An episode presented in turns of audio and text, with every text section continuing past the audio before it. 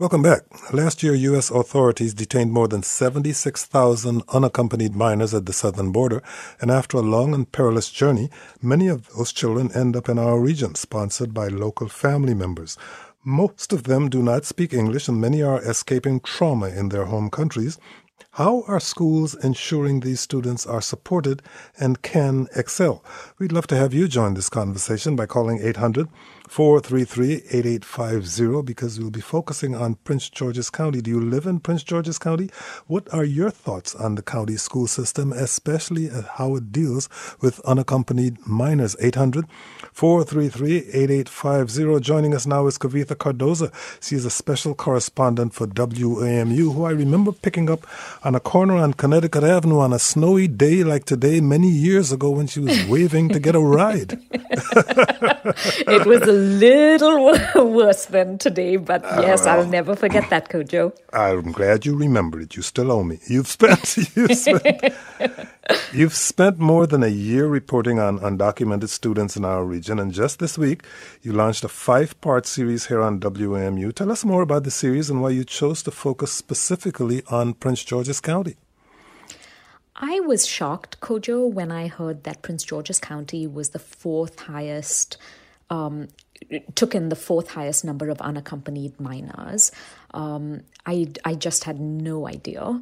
And so when I started digging some more, I, uh, I found that the previous year they were the third highest.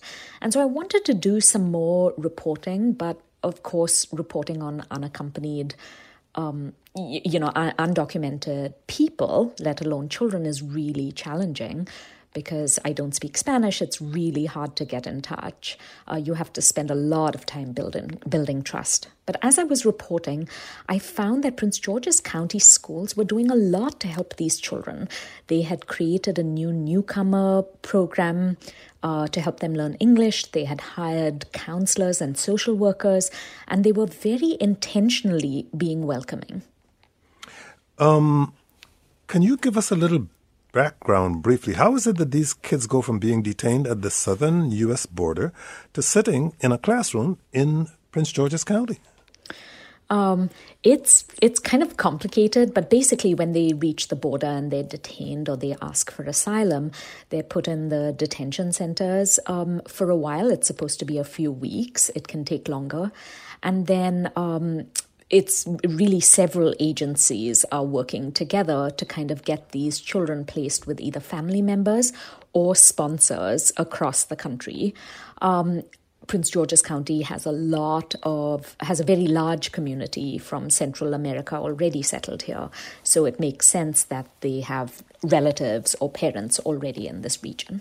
Why do schools, Kavitha, play such a critical role in helping immigrant children to adapt?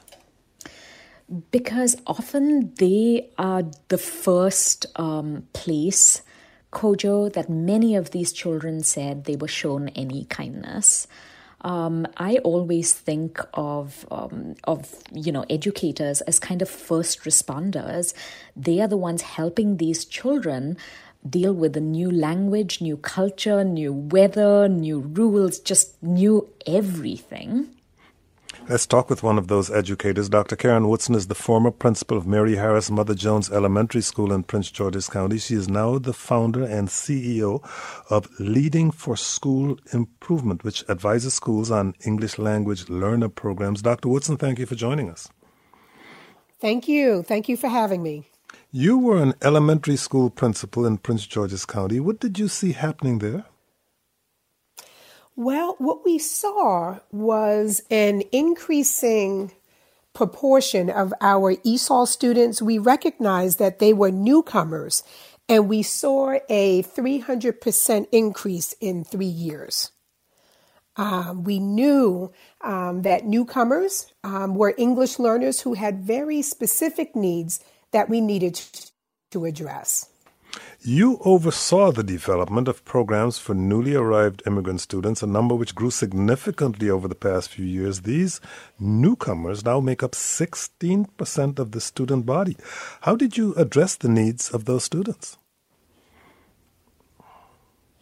we began to recognize that our newcomers needed specific supports, particularly around instruction, um, around our ability to engage their parents and their families, and around counseling. And we took those three areas and began to work with our team, um, our school based teams, to develop and intensify our approach to meeting the full accompaniment of their needs. So, for example, around instruction, um, we were able to put in place newcomer programs, in particular, with our teachers leading kindergarten newcomer programs that they custom designed for our particular context. Um, we were also able to tune into the counseling needs of our students. I knew that I needed to find you know, bilingual, a bilingual counselor who had experience in dealing with the trauma that many of our newcomers um, brought into the schoolhouse. And then we also accelerated our ability to connect families and students with um, county resources that could help um, um address the needs that they had um, medical resources, um, addressing food insecurity issues, being able to connect them to counseling supports in the community.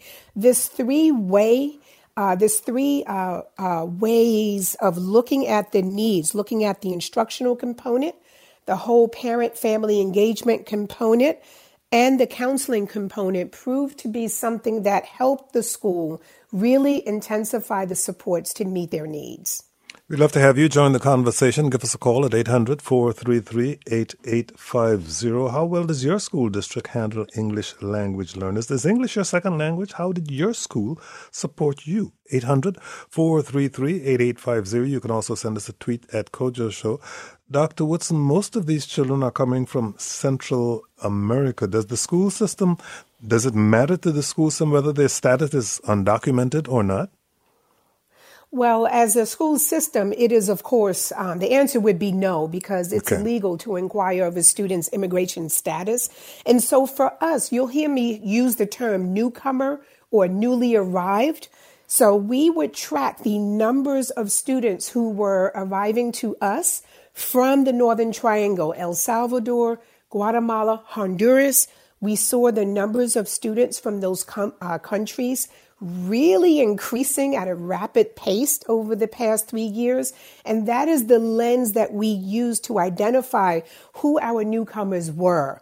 Um, we also wanted to make sure that we adhered to kind of like the state definition for what a newcomer is, which is essentially newly arrived to the United States within the past year. So, using those criteria, we were able to see the numbers of our students who were, again, newly arrived um, from these three countries in the Northern Triangle. It allowed us to get a good solid count.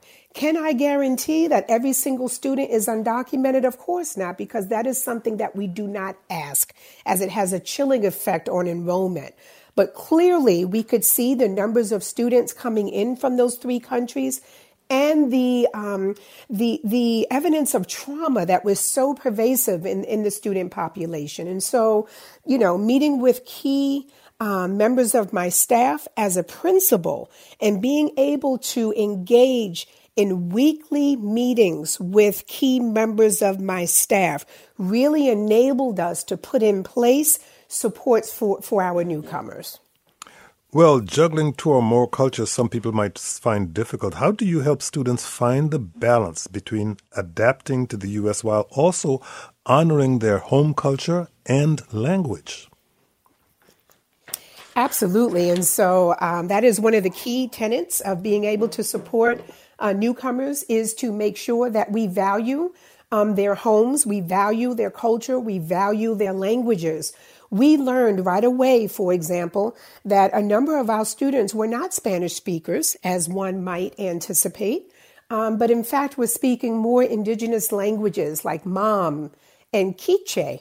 And so it did um, challenge us to find language resources in those languages that we can pull on for interpretation supports for reaching out to those families in those new languages that are not Spanish. Um, we also were very adept at posting our, you know, bilingual is your superpower signs throughout the building, being able to provide um, uh, what we would call sheltered support, small groups of newcomer students meeting with a caring and well trained ESOL teacher and bilingual counselor to help ease their transition into schooling in the United States. But I would say, most of all, we showed them love, we showed them um, true caring, and we mitigated as many barriers as we could that stand in the way of the children being able to engage academically. And so, for example, a barrier could be food insecurity.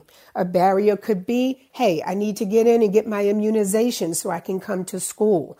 Um, a barrier could be access to medical care, access to glasses. So we became very adept at mitigating these barriers so that our students can actually engage in the instruction that we plan for them. And one of the things you demonstrated personally, learning a second language may not be that difficult. You learned Spanish yourself. You speak it fluently, and that surprises some students, right? How have you turned that into how have you turned that into a learning lesson? Absolutely. Um, yes, I, I am fluent in Spanish, and I used it daily to communicate with my students um, and to show them that, yes, I may be fluent, but guess what? This is what you're going to look like in a very few years from now. In fact, your Spanish, uh, excuse me, your English is going to be way better than my Spanish because you are learning the English of science, the English of social studies, the English of math. You're learning the academic English of language art. You're getting multiple proficiencies in English. I never did that with my Spanish. And so I would always encourage the students don't be afraid. And I would always say, you know, as a speaker, a fluent speaker of another language, I never fear making a mistake. Mistakes are good. Make the mistake. It's all part of the learning process. We're talking about how Prince George's County is adapting to a growing number of unaccompanied children. We're talking with Dr. Karen Woodson, the former principal of Mary Harris Mother Jones Elementary School. She is now founder and CEO of Leading for School Improvement, which advises schools on English language learner programs. Dr. Woodson, in the meantime, what can trauma look like in kids at school? What did your school do to help students cope with that trauma? Trauma can manifest itself in a number of ways. Um, you could see students um, crying seemingly for no reason. Um, you may see um, outbursts in the students um, from a behavioral point of view, you know, um, sort of uh, kind of, you see some rage on occasion. Um, you can see students who are, you know, perhaps um, under a table or afraid to, to come out, afraid to engage. Um, you can see students who, who, who, you know, may exhibit, you know, um, inappropriate behaviors in terms of interacting with, with their um, peers. Um, so it manifests itself in a range of ways that we as a school community have to be attuned to and very agile in terms of being able to respond to support the students. Um, Karen Woodson, how have the teachers and staff responded to all of this? Oh my gosh, the teachers and staff absolutely have been amazing, very welcoming to the students. It is the teachers and the staff that make it happen for um, for our children. And so, for example, as a leader, I've got to make sure that I put a key structures in place in order to empower the staff to, to do this work. Um, what is a key structure that I use, for example? Mm-hmm. I met with my parent engagement team. That whole team consisted of a parent engagement assistant, a community resource coordinator, a counselors, including the ESOL counselors, the assistant principal over counseling, and the school nurse. We would meet as a team every week for one and a half hours to identify specific actions needed to respond to our newcomer population and to all students, of course, but particularly our newcomer population, and making the commitment as a school leader to meet on a weekly basis with this team was transformative. It allowed us to sharpen our vision around what intensified supports mean for newcomer students. It allowed me as the leader to link budget to support that vision, which is huge. And it allowed us as a team and me as the leader to really support identifying and implementing key actions that would allow us to really provide a full program of newcomer supports for this population. Well, Dr. Wilson, transformative, yes, but also probably tiring. How did your teachers deal with the fact that there was so much more to do and yet somehow maintain the positive attitudes they have? And so, yes, it can be a little tiring, and we supported each other. We would come together and wholly committed ourselves to deep professional learning around what we could do for children. Any small win that we experience with a newcomer student um, was indeed energizing and helped us to really come together and overcome the challenges in serving the population. And so, yes, um, it can be a bit tiring, but you move that out of the way quickly as you see the students responding and you're beginning to see results and you're beginning to see the students learning English and being able to uh, um, fully um, engage in, in the schoolhouse. These things were definitely energizing and helped to sustain us. And again, as principal, my ability to be directly involved and to commit to the time needed to speak with the team that I mentioned is absolutely critical. This is not something that a principal of a high EL English learner impact school would just delegate to someone. No, no, no. You're that leader in charge. You really need to have a seat at the table so you can gain perspective. I believe that is the singular most important um, um, um, leadership move that I made as principal was my ability to listen and my ability to listen to the right people. Kavitha Cardoza is back with us. Kavitha, a number of older students have to manage not just school, but also work. Their families rely on them to send money back home. Tell us about that. I was shocked, Kojo, by the finish of full day at school and then from about 3.30 to 1 in the morning, they are working and they work in what one social worker called the most arduous, crappy jobs there are. And so it's really physically exhausting and then they have to do homework and then they come to school. And she said that's where the temptation hits where you know you can't sustain two full-time jobs as it were for a long time. And and the money usually wins out because that is the difference between whether their family can eat or not and among the younger students one of the students you spoke with is named Anna a little girl who is learning English tell us about Anna Anna, she says, is a, is a beautiful little seven year old kindergartner. And when I first met her, she was new to the newcomer class, and she would just say, Anna can't speak. Anytime I asked her something in English, she was very clear. Uh, but then I went back just two months later, and she was just had come so far and was just so much more confident. I think we're going to listen to a little bit of tape with Anna. As a matter of fact, let's listen to a bit of your conversation that you had with Anna. Here it is. I practice on my mom's phone. Oh, you practice on your mom's phone? Mm-hmm. How? And Google. If we go somewhere and my mom said, how much? And I said, it's three dollars or four dollars. And how does your mother feel when you help her? Good. She felt good. She said, I love you. And who doesn't like to hear I love you, especially from a parent? Kavitha, as part of this series, you also talk to experts about why it's so important for kids to socialize when learning a new language. How does that play out in schools, and what kind of challenge do schools face when kids self segregate by language? Well, it isn't even kids self-segregating. It's the way our, our you know, we are set up.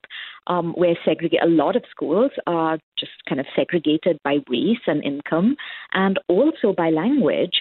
Uh, I spoke to two researchers from UCLA, and they said that a child having just one English-speaking friend can be can make such a huge difference in their ability to learn English and their grades because oftentimes the kids can talk to each other and they don't have that in schools that are you know Spanish dominant or other language dominant speakers. Um, we also saw that um, that is a huge challenge for um, for students to learn English. Kavitha, all kids are dealing with not seeing friends and teachers in person right now. What challenges are these kids facing in particular? Well, one, they're not hearing, they're not seeing their friends if they have mm-hmm. friends who speak English. They are not hearing, you know, teachers speak in the hallway, in um, at the bus stop. There's all that extra kind of exposure that um, they're missing out on. And also remember, Kojo, if they go to schools where um, most of the kids speak a certain language and not English, then they mm-hmm. often live in apartment buildings or areas where the dominant language is not English. So they're missing out on all of that. And then, of course, there's all the technology, which you know, after my call dropped out, I can absolutely relate to that. Um, it's it's just harder to build relationships online. Um, you know, the district had been teaching all classroom teachers to use visual aids and hands-on learning and those kinds of things. It's really hard to do over Zoom. Well, John in Rosslyn, Virginia, would like to help. John, you're on the air. Go ahead, please. Hello. Uh, I'm uh, interested in in what you're doing in Prince George's. I actually lived in Prince George's when my kids were very young and uh, I I love the place. But um, what what I am particularly interested in is language because I'm studying language. I'm retired myself and just trying to uh, keep myself sharp. So I'm studying Spanish actually, and uh, I I study online. I I use Duo. We don't have, we don't have a lot of time left, um, John. Could you get to your question? I think is a great tool, and I would like to help by any uh, suggestions, Dr. Woodson, yes, for John? You know, the best option for John, you need to be engaging regularly with a Spanish speaker. That would be the best. I also would want you to tune into news on Univision or any of the Spanish language stations. Turn into that news every single day. Listen, listen every single day that's going to train your ear, but you also need to find a Spanish speaker with whom you can um, have meaningful conversations. Even if it's over phone, it's better over Zoom because you can see the facial cues and, you know, that will help with your understanding. But you definitely want to practice authentic Spanish and listen to that news every day. Pra- train your ear and, and train your tongue. That would be the best. Kavitha, in the 30 seconds or so we have left, part five of your series airs tomorrow on Morning Edition. What can we expect to hear? It's about family reunification. Kojo, oftentimes when these children come and they're reunited with their parents, they think it, there's going to be a fairy tale ending, you know, both parent and child. And what uh, educators often see is that it doesn't turn out like that. The child is resentful, they feel they were abandoned, and the parent feels that the child is ungrateful and doesn't wow. not, isn't acknowledging all their sacrifices. Kavitha Cardoza, thank you so much for joining us. My pleasure, Dr. Karen Woodson, thank you for joining us. My pleasure. Thank you. This segment on unaccompanied minors in Prince George's County was produced by Ines Renique, and our conversation with Reverend William Lamar was produced by Richard Cunningham.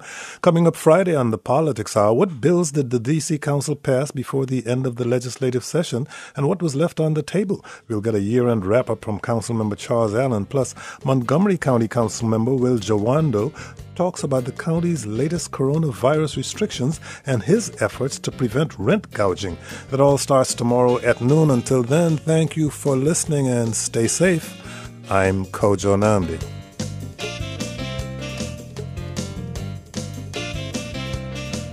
The Kojo Nnamdi Show is produced by Julie Depenbrock, Cydney Grannan, Lauren Markoe, Kurt Gardinier, Richard Cunningham, and Ines Renique. Our managing producer is Ingalisa Schrobsdorff. Our broadcast engineer is Rashad Young. Today's engineer was Mike Kidd.